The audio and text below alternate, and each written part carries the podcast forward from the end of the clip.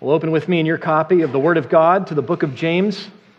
The book of James, chapter 4, will be in verses 4 through 10 this morning.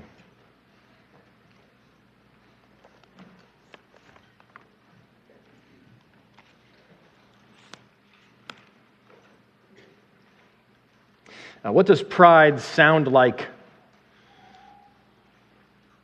Think on that for a moment.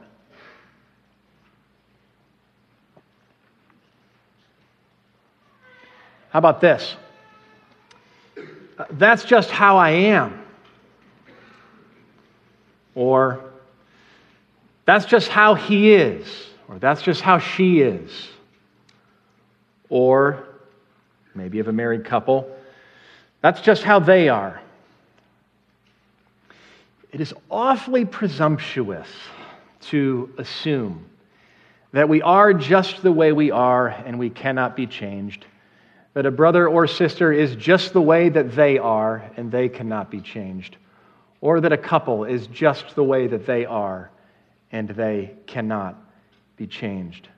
The Apostle James will not let us get away with that this morning. And for that, we can give thanks to God. I'll read now James chapter 4, verses 4 through 10. You adulterous people, do you not know that friendship with the world is enmity with God? Therefore, whoever wishes to be a friend of the world makes himself an enemy of God.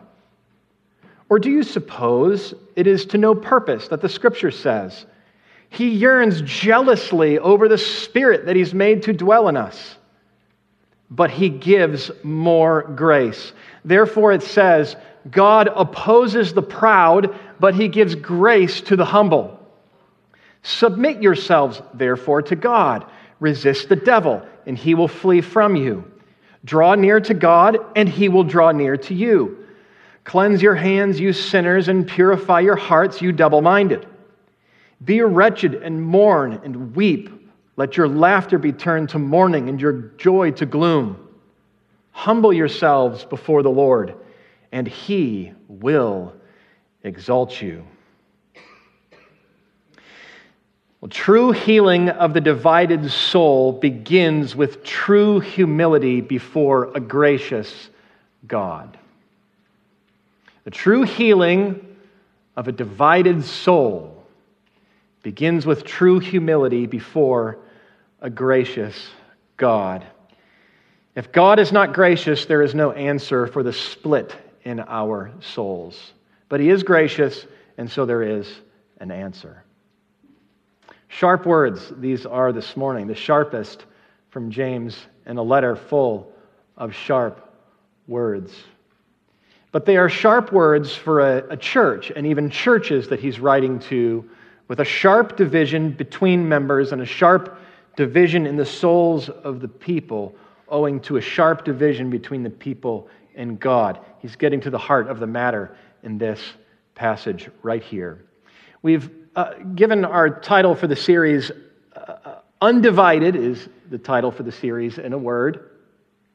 We see here in verse 8, James calls them double minded, or you could say double souled.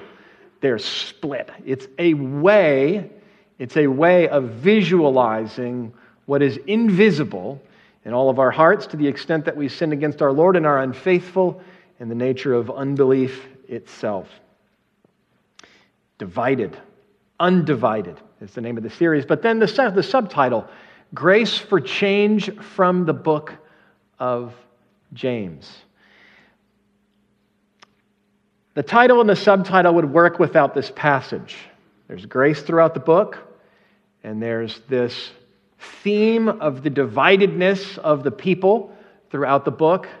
Oh, but this is the passage that especially gives us that header and that banner over the series. Undivided, which is the goal, wholeness, completeness, grace for change from the book of James. We do not arrive at James's letter complete and perfect and whole God is doing a work in us, in you, in a loved one, and your brothers and sisters, and in our church through James's letter. This book is God's means, inspired by His very Spirit, of bringing about change in His people. We come now to the heart of the book. Four parts this morning. We'll review an accusation, an argument, an about face, where we'll spend an, uh, an amount of time on the matter of repentance. And then we'll end with even more grace, which is where this passage ends. Humble yourselves before the Lord, and he will exalt you. A word needed especially for those who are proud, and we all know what it is to be a little too proud. We begin with an accusation, a wake up call. First part of verse 4. Um, words you don't think you're supposed to hear from a preacher's lips. You adulterous people. Uh, James picked those words, not me. And they were for the churches he was writing to. You adulterous people. Uh, he's shaking them, he's alarming them. It's like a wake up call. Uh, they are asleep to their own problem. And now he is making sure that they understand that they have a problem. You adulterous people. He's not addressing adulterers, uh, uh, uh, uh adulterers in the church, those who are unfaithful in their marriages. The, the word there is feminine as it is. He's not addressing like a group of uh, adulteresses in the church. No, he's addressing the church and the churches themselves. And we'll see why it's important to say so here shortly.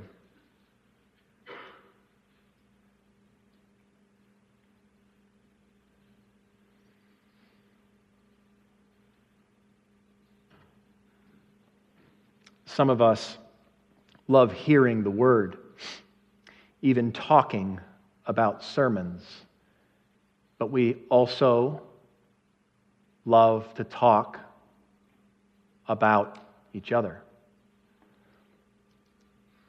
Some of us love to go to church, to be seen at church, to be seen with certain people at church and not with others. Adulterers is James's word for that um, a faith that doesn't work. It's a faith in, in word only. Um, partiality, treating one another, esteeming one another, or else neglecting one another, according to what a brother or a sister can do for us by worldly measures. James's concern for these readers was that they were showing an awful lot of attention to those with an awful lot of money. As we've explored, it's interesting that James says, What do you even think you're doing? Aren't these the ones dragging you to court? It seems that, this is not the case for the rich wherever the especially wealthy are found, it is relative.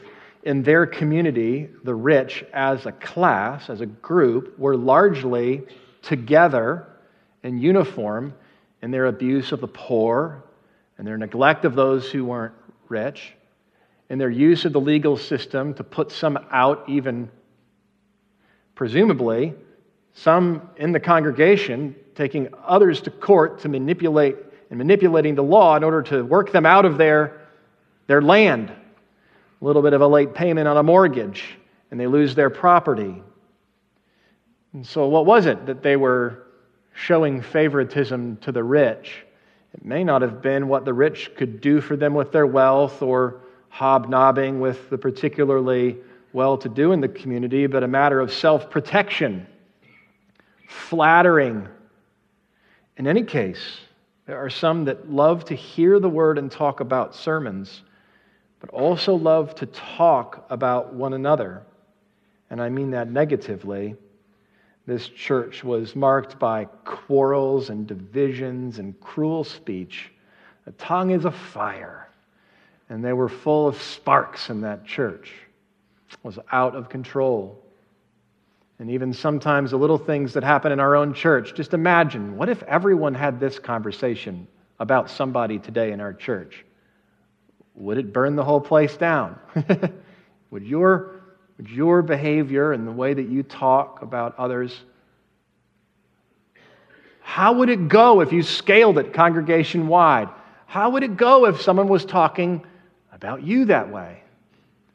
On some love to go to church and to be seen and to be cozied up to by the right kind of people than to neglect the downtrodden or the poor or, or the socially less or unacceptable. These readers, I do not think, were overtly uh, involved in idolatry. He calls them adulterous people, o- involved in overt rejection, rejection of God. He's surprising them with this precisely because they think they're good. Now, just because you think you're good with God doesn't mean that you're bad with God, doesn't mean you have their problem. It's for each of us to listen to this word uh, and for us to listen to this as a church together. Nevertheless, he shocks them with this accusation, you adulterous people, to get their attention because apparently the way that they are going about their life together as a church betrays a problem between them and their Lord, their own unfaithfulness to the Lord. And there's no small silver lining in that language of, in that accusation of spiritual adultery, as we'll see. It says something about the kind of relationship God means to have with us and which He's pursuing with us through James's letters. Now, some say this whole passage here, because it's so strong, is reserved for a, a narrow slice within the churches James is writing to. So look at verses 1 through 3 of chapter 4 with me. He says, What causes quarrels and what causes fights among you? Is this not that your passions are at war within you? You desire and do not have, you murder, you covet and do not obtain, so you fight and quarrel. You do not have because you do not ask. And you do not ask and do not receive. You, you ask and do not receive because you ask wrongly to spend it on your passions. You adulterous people. And they'd say, Oh, James is talking to a subset, a small subset of, of this church he's writing to. It's reflected uh, by his words there to that group in verses 1 through 3 of chapter 4. And there's a reason why that's a tempting argument to make. Maybe on the first hand, it's kind of hard to imagine him saying this to these churches, and the church maybe he has in particular in mind. But also, just listen to the way that he's been talking to them. I count it all joy, my brothers, when you meet various kinds of trials. Or, do not be deceived, my beloved brothers. My brothers, show no partiality as you hold the faith in our Lord Jesus. Listen, my brothers, has God not chosen the poor in the world to be rich in faith? What good is it, my brothers, if someone says he has faith but does not have works? My brothers, these things ought not to be so. Can a fig tree, my brothers, bear olives, and a grapevine produce figs. I'm only halfway through the list. That takes us up to chapter 4. I've got as many references on the other side of this passage right here that talk to his readers in exactly the same way. My brothers and dear brothers. In Christ, we're all brothers in Christ. Christ is our greater brother. Hear that for you too, sisters, of course. So then, what is this, you adulterous people? Uh, did he snap? Um, was he flattering them and then, and then, uh, and then now he really hits them with what he really, with what he really thinks? I think it's better to see this section here as the heart of the whole book, not as some six or seven verses responding to a narrow group he was addressing in the first three verses of this chapter. We discussed this a little bit as a staff earlier this week, and it was kind of plain to everybody. The first three verses kind of sound like he's addressing the same people he's been talking to the whole book. Because with all those references to brothers and dear brothers, with the affection and love of a brother, James writing to them, uh, he also addressed them about quarrels and their tongue being a fire and partiality and all of these, all of these behaviors and ways they were treating each other. No, it seems that this is the very heart of the book. having addressed their divisions between one another, now he speaks to the problem of their double mindedness in verse 8 in the context of a larger paragraph in which he puts his finger on the ultimate problem, and that is their spiritual adultery against their covenant Lord. Do you not know that friendship with the world is enmity with God? This is where the real problem is, and this is where our real problem is, and this is where your real problem may be. You're outside of Christ and you've never known true communion with the triune God, you're outside of His covenant promises and love and saving work, then yes, the division in your own soul and between you and others is owing ultimately to a problem that you have with God. And you think of Adam in the garden after he and Eve sinned against the Lord. Adam, the husband, having led in all of it, watching her eat first. He goes and hides and covers himself. And when God addresses him, he, in shame, is hiding from the Lord and then blames his wife.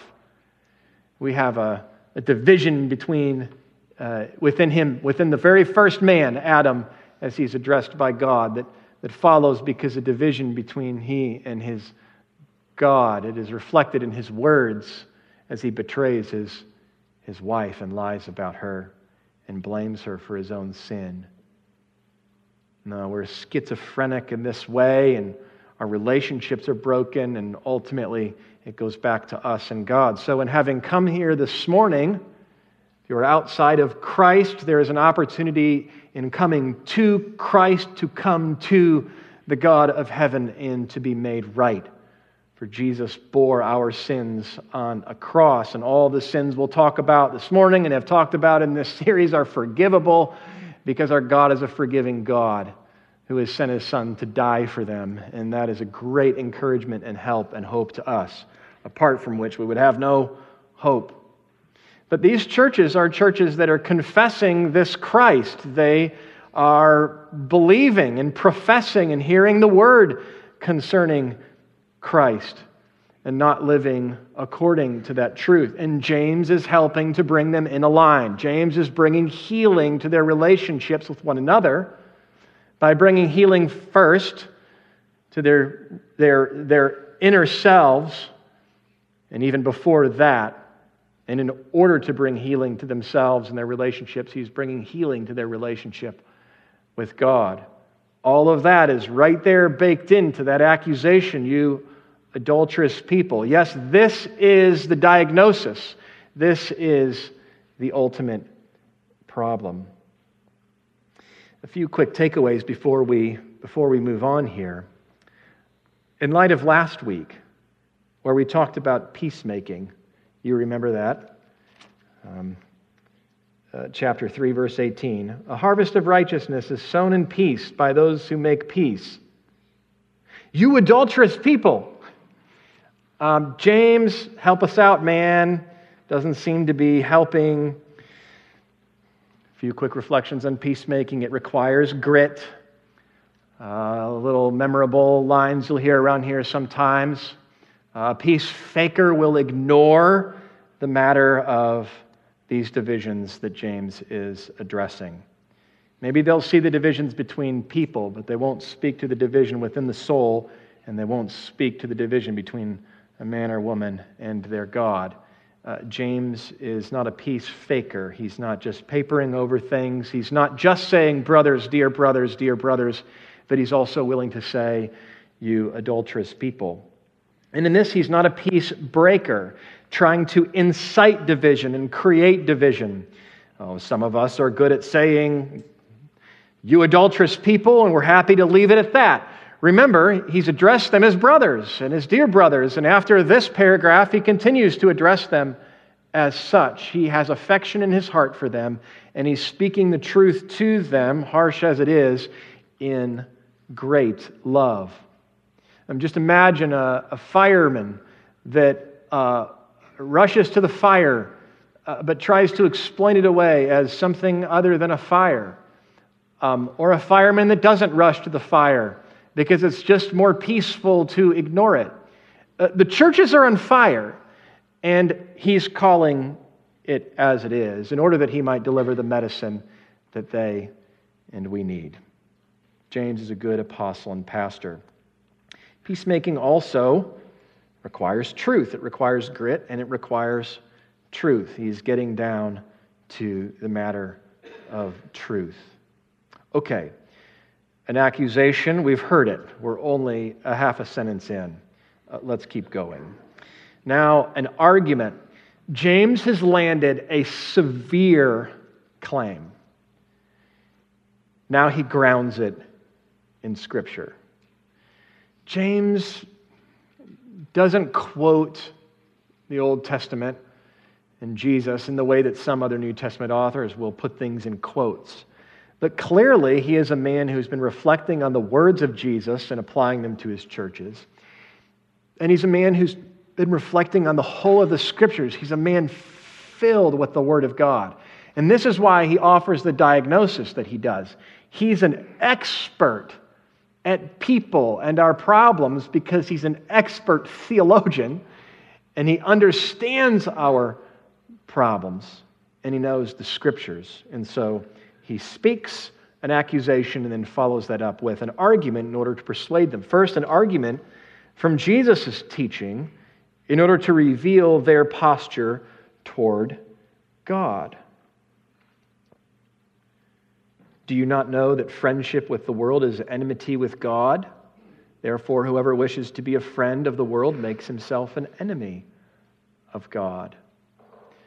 You can't serve two masters. This is right out of Matthew chapter 6 in the Sermon on the Mount, where James has spent a lot of his time in this book.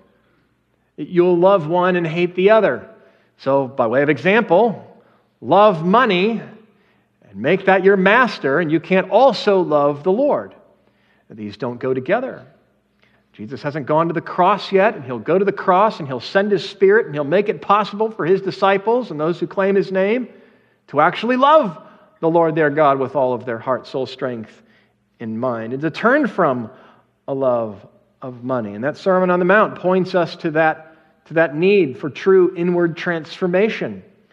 Well, James is calling us out. You can't love the approval that you get by association with some in the church or the good feeling you get by saying these words in service of your own name and reputation when speaking ill of others and serve the Lord God and care about His name above all and, and value His glory above all. And value your association with Him above all, for He associates with all of us, and we are made in His image and bought with the blood of His precious Son. So, this first quote is a quote, it's, a, it's, it's James's argument meditating on the words of Jesus to show us our true posture before God. A friend of the world is an enemy of God. A friend of the world, an enemy of God. When you hear friend of the world, what do you think? Do you think who I'm with? So I'm friends with this person who doesn't know the Lord, and so I'm an enemy with God. Well, it may be that you're keeping company that is dangerous for you, and you should mind that. We have some proverbs to help you out. But that's not what James is talking about here. When you think of friend of the world, do you think of things outside you that go in you? Uh, music, movies, the like.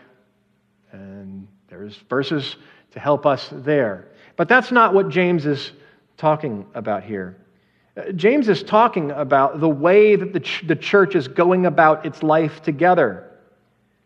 Uh, its partiality based on worldly metrics, uh, the way that they're using their tongue, which is indistinguishable from the way that the world around them is using their tongue and burning down their lives and the lives of, of others. Uh, the passions that they are pursuing that lead them to fights among one another. He's saying, You look like the world. And where is all this coming from? But it's coming from within them, their own desires, which are luring and enticing them and dragging them away, which would lead to death if they follow them all the way to their, to their end. Whoever wishes to be a friend with the world makes himself an enemy with God. Uh, not a good place to be, a severe warning. James has cited Jesus to help us understand our relation posture toward God when we give ourselves over in uninhibited patterns without self correction and self policing as a church to the way that the world works. So you ask yourself is there a difference in the way that I'm talking today based on the fact that I'm a Christian? Is there a difference in the way that I'm speaking about this brother or sister or going through this specific trial of mine and speaking about the Lord and others in my trial? Is there a difference between the way I'm going about this in light of the death and resurrection of Jesus, in light of his ascension, in light of the fact that he'll do me good in the end? He'll even do me good through these troubles. He'll even do me good through these trials as others give me a hard time in church. Because that was one of the trials they were going through, no doubt. They're in a hard church, and sometimes we find ourselves in a difficult church. I'm sure you can say that. I can say that sometimes, not most of the time, of course. Thankful to God for that. So he cited Jesus to help us understand our posture toward God when we're friends with the world by, by taking up the offer that our own desires hold out and speaking that word and treating a brother or sister in that way. But next, he goes to the Old Testament prophets, and he does this to reveal something of God's posture toward us. And it's both shocking and encouraging. Or do you suppose it is to no surprise that the scripture says, verse 5, he yearns jealously over the spirit that he has made to dwell in us? Now, sidebar, let me bring you in on a little, little insight here. Um, as we usually mean it, the scripture doesn't say that. Or do you suppose it is to no purpose that the scripture says, quote in your Bibles, he yearns jealously over the spirit that he's made to dwell in us? Hammer your Bible software from 50 directions and you won't get you won't get a verse like that. You won't get a verse even kind of, well, you won't get a verse with that phrasing. It seems that James pulled it out of thin air. Now, James isn't going to want to undermine his own argument that he's making and where he's going by making stuff up. But is he making stuff up? Well, as this has been uh, handled by biblical scholars, there's some debate over this word spirit. Does it refer to the, the spirit of God placed within us that is jealous? Or does it refer to our spirit that is envious of others? That word jealousy there is the, the word chosen is a particularly negative word that is the word used throughout the rest of the book to speak of our own envy and jealousy. Maybe it means, translated a little different, maybe it means um, uh, the spirit inside you that God put inside you uh, doesn't, doesn't tolerate your jealousy and envy of others in the church. There's a couple different ways that this little line could go. Uh, but as it is often the case, context helps us here. So, stepping back and putting yourself in James's shoes as one who is absorbed in the scriptures, and now speaking of the jealousy, je- jealousy, having called his people adulterous people, and having made a clear shift to a new, a new, I'm calling it central part of his letter, I can't help but hear the Old Testament prophets in his ear. The Old Testament prophets, which regularly spoke of Israel's spiritual adultery as she pursued other gods and as she was cruel one to another in that community. Injustices against one another and idolatry, having forsaken the living God, who came to them and chose them and made them his own and gave them his law she turned from him to worship other gods. And the language, mismarriage language, was heavy in our Bibles. Your maker is your husband, the Lord says through Isaiah. The Lord of hosts is his name, and the Holy One of Israel is your Redeemer. The God of the whole earth he is called. For the Lord has called you like a wife deserted and grieved in spirit Or through Jeremiah, surely as a treacherous wife leaves her husband, so have you been treacherous to me, O house of Israel, declares the Lord. And we could go on and on, so that when James says, You adulterous people, we immediately call up a whole panel of verses and chastisement from the Old Testament prophets to the people of Israel. He's saying, You're no different in this way. And that's not that's not how it ought to be, for Jesus came and he sent his Spirit so that we would be changed. And James is preaching to bring that about. Or the Old Testament speaking of the jealousy of our God, we opened with a call to worship along these lines. Exodus 20, you shall not bow down to them or serve them, other gods, for I, the Lord your God, am a jealous God Exodus 34 For you shall worship no other God, for the Lord, whose name is jealous, capital J, jealous, is a jealous God. It is right for a husband to be jealous for his wife.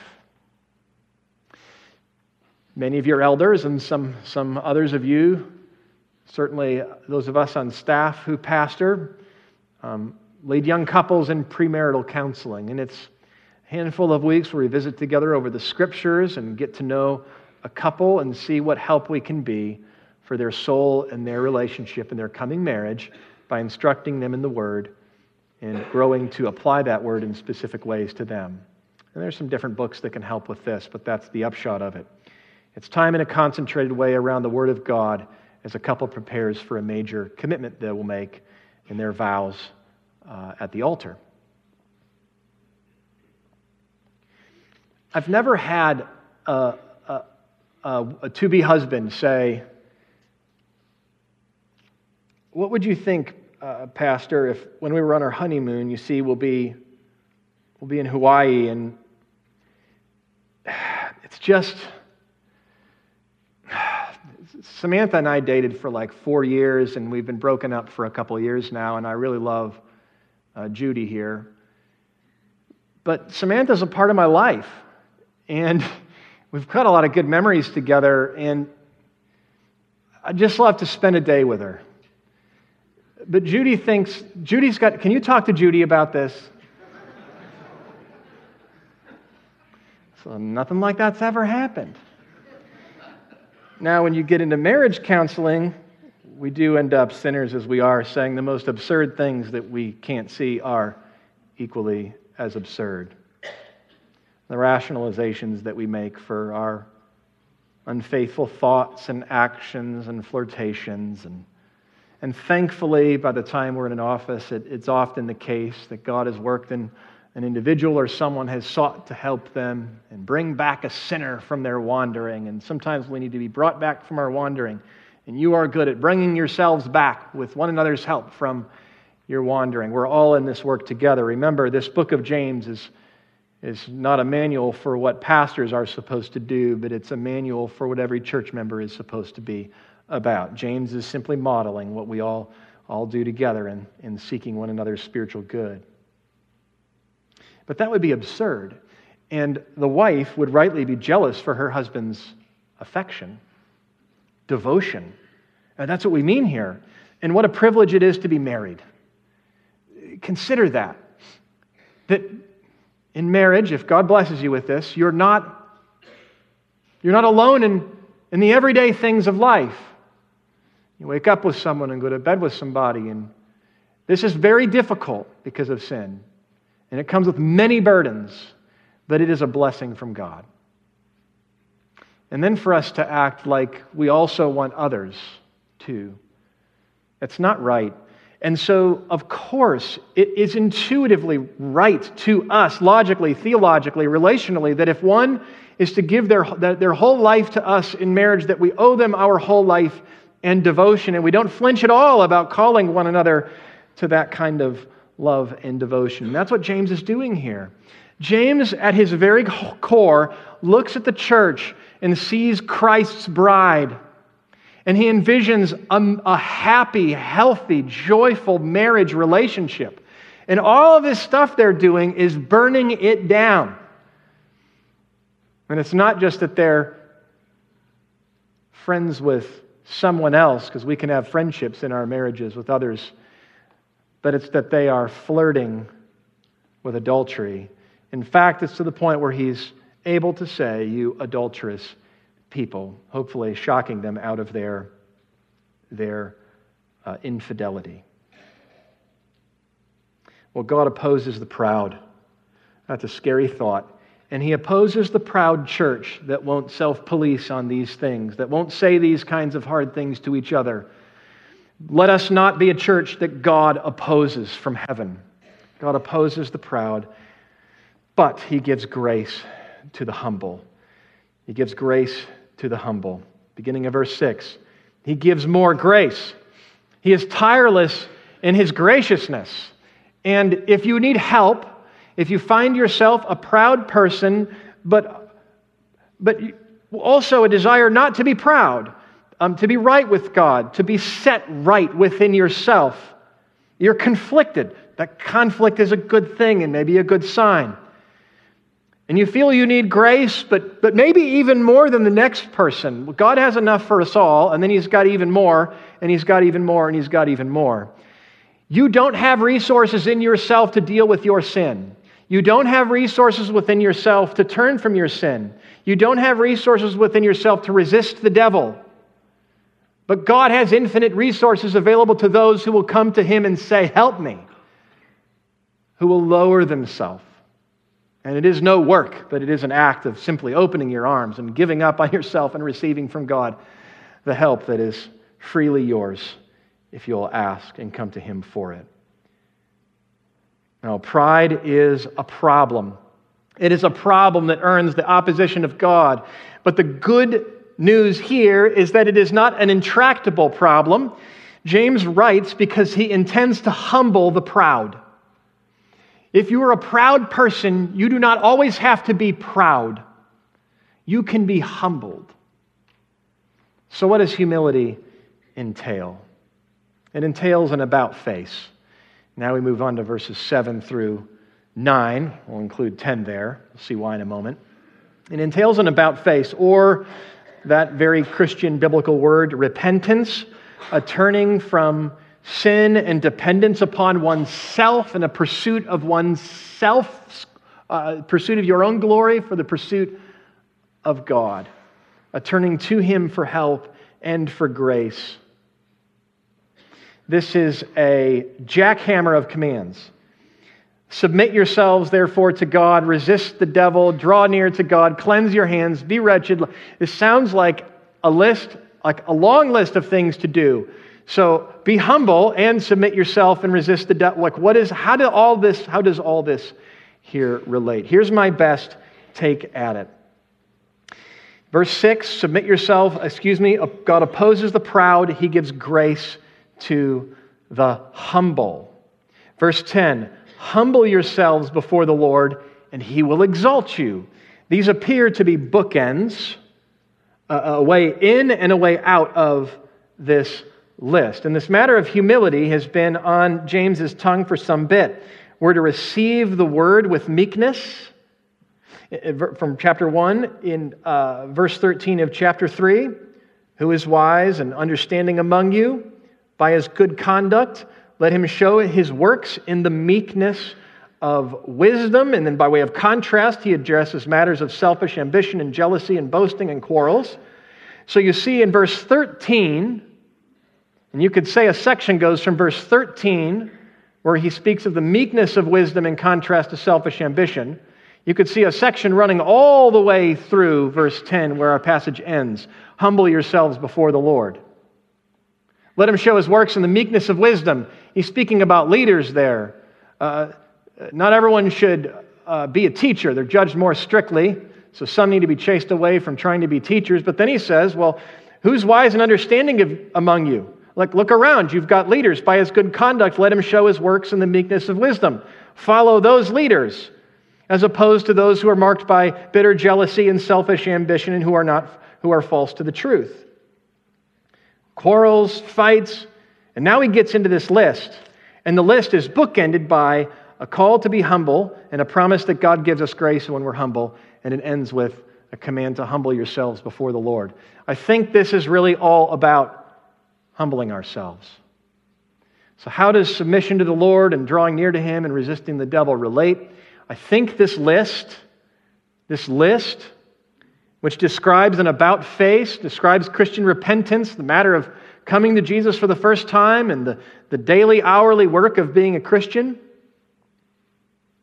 I think it describes humility. I think it directs our humility. I think it drives us to the God who gives grace to the humble. I think it does all of that. So if humility is abstract, and the preacher was thinking, how might I apply this call to be humble? God opposes the proud, but he gives grace to the humble. Oh, uh, James does it for us. So here we go a description of humility that will drive us to God in humility for grace. We'll summarize it in five takeaways, if you will. First, in humility, take sides with God. Submit yourselves, therefore, to God, that is, with unswerving allegiance, as a husband to a wife and as a wife to a husband. And resist the devil, these go together. It takes humility to resist the devil. There's no resisting him apart from God's grace and help. And here's the promise we hold on to that when you resist the devil, he will flee from you. Now, that word submit to God, we can think of that like a like a, maybe an animal in submission, passively sitting in submission, not running about. It's really more of an active word. It's ongoing obedience to the Lord and His word. And that resistance, we might want to say, involves attack and going after the devil, but really it's more like manning the barricades.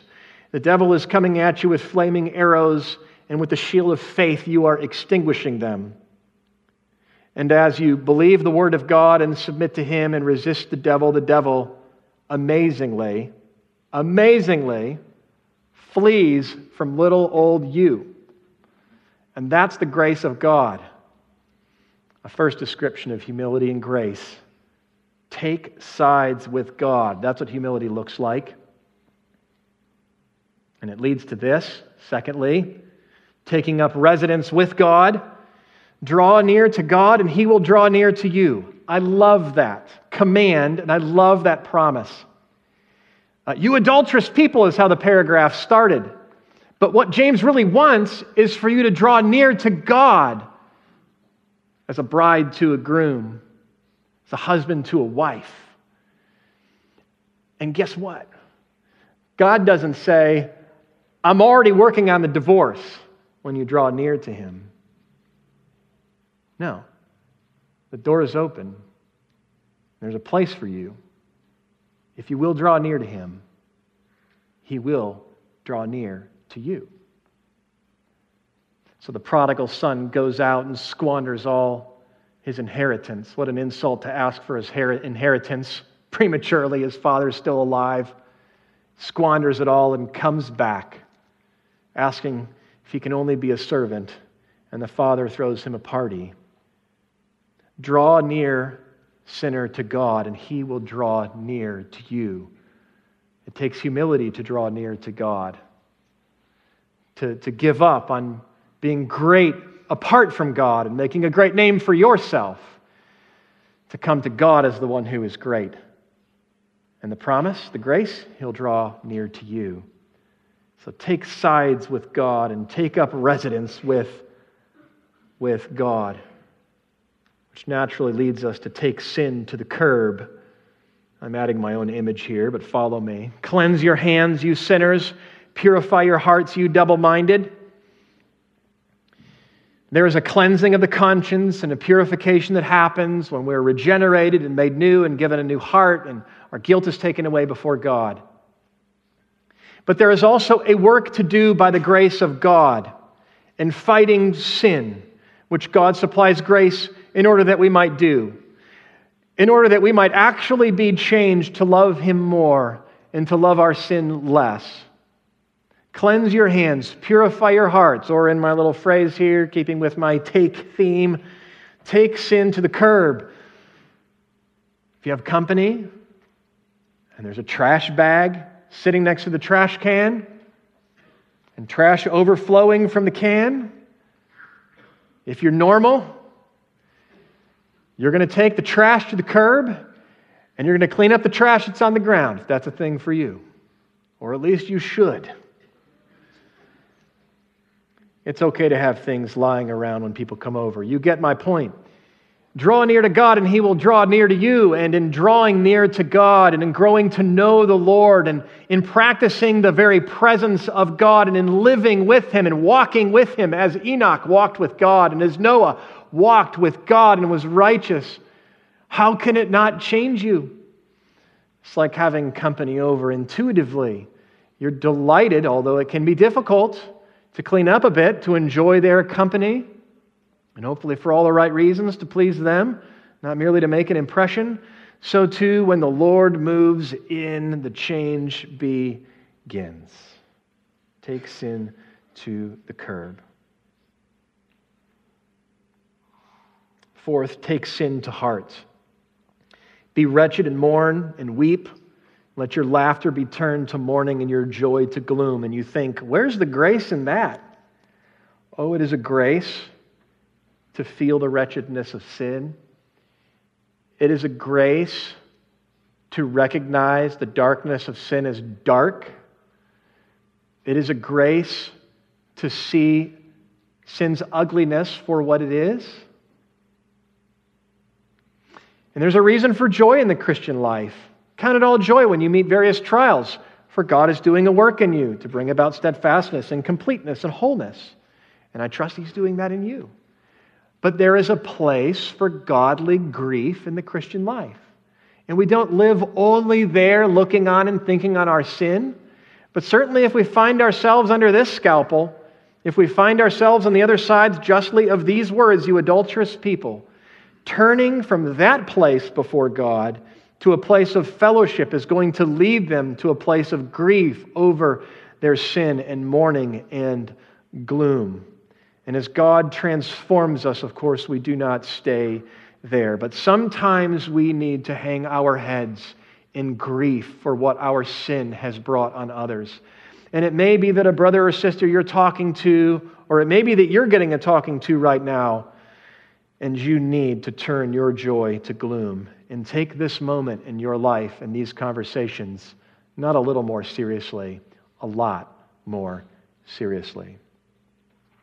Know yourself and know your situation. And I'll trust God's word and his spirit with you. But fifth, after having taken sin to heart, take heart. For this difficult, humble path is the only way up, which leads us to the fourth header here. Even more grace. Even more grace. This list, which I thought at the beginning of the week was roughly parallel, I think moves in a particular order. And I've given you an indication of how I think it moves as we've gone. Certain lines come before other lines here, and this one comes last. Humble yourselves before the Lord, and he will exalt you. Well, there is grace in and around and through James's letter, and it comes at us differently than Paul's words of grace and gospel, if you're familiar with the Pauline epistles. There's grace and election in this book. You adulterous people, well, God set his love on his bride and laid down his life for her in the person of his son. There's grace of election. There's grace of regeneration, as he says, you are brought forth by the word of truth, of first fruits among his creatures. There's grace and reconciliation because the work of this passage is to take you from being set against God as if an enemy to being a friend of God and entering into the enjoyment of that friendship. There's the grace of the Spirit's indwelling presence that God has made to dwell in us and in, in which and by whom we draw near to God as He draws near to us. There's the grace of sanctification as God, by His presence and through these words, changes us so that we are no longer acting as adulterous people, but walking in fellowship humbly with Him. But for the proud church and for the proud person, And all of us find them, ourselves there sometimes. And some of us in this room may well be exactly under these words as his readers were. For the proud person, it is this promise of grace that you need right now. Humble yourselves before the Lord, and he will exalt you. It is a promise of grace to come in the form of exaltation. To the, to, to the extent that you are seeking to exalt yourself and lift yourself up over your brothers and sisters by your words and your whispers and your quarreling, to the extent that you are coming to church happy to associate with some who make you look and feel better, but not with others who are more difficult or awkward or offer you no social advantage. To the extent that you're exalting yourself in those ways, you will only exalt yourself as far as you can reach or as far as you can get yourself up over other people. And it's not very high. It's a selfish ambition, James says. But there is a such thing as a holy ambition, a godly ambition, a humble ambition for the Lord to exalt you. And the Lord, I trust, is appealing to our desire to be out from under our trials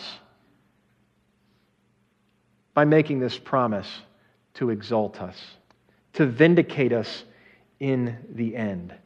Mid toil and tribulation and tumult of her war, she waits the consummation of peace forevermore, until with the vision glorious her longing eyes are blessed and the great church victorious shall be the church at rest. O happy ones and holy, Lord, give us grace that we, like them, the meek and lowly, on high, may dwell with thee. So don't be so proud as to get used to your sin. Uh, thank God we have a God who isn't getting used to our sin. We heard what pride sounds like. It sounds like that's just the way that I am, and it's just the way that he or she is, and just the way our church is. What does humility sound like? Today I am this way, but God has grace even for me. Let's pray.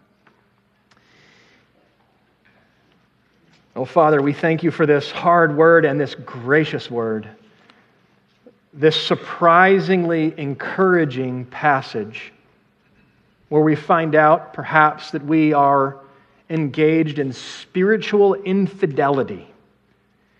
And yet we come into the knowledge and the reminder that you seek the kind of relationship that a husband has with his wife of mutual affection and love and wholehearted devotion. And so we pray for help. Humbly, we pray for grace today to submit to you, to resist the devil, to draw near to you, to cleanse our hands, to mourn for our sin. And we lay hold of your promises that in doing so, the devil will flee from us and you will draw near to us. And one day, though humbled we are, you will exalt us. It's in Christ's name we pray. Amen.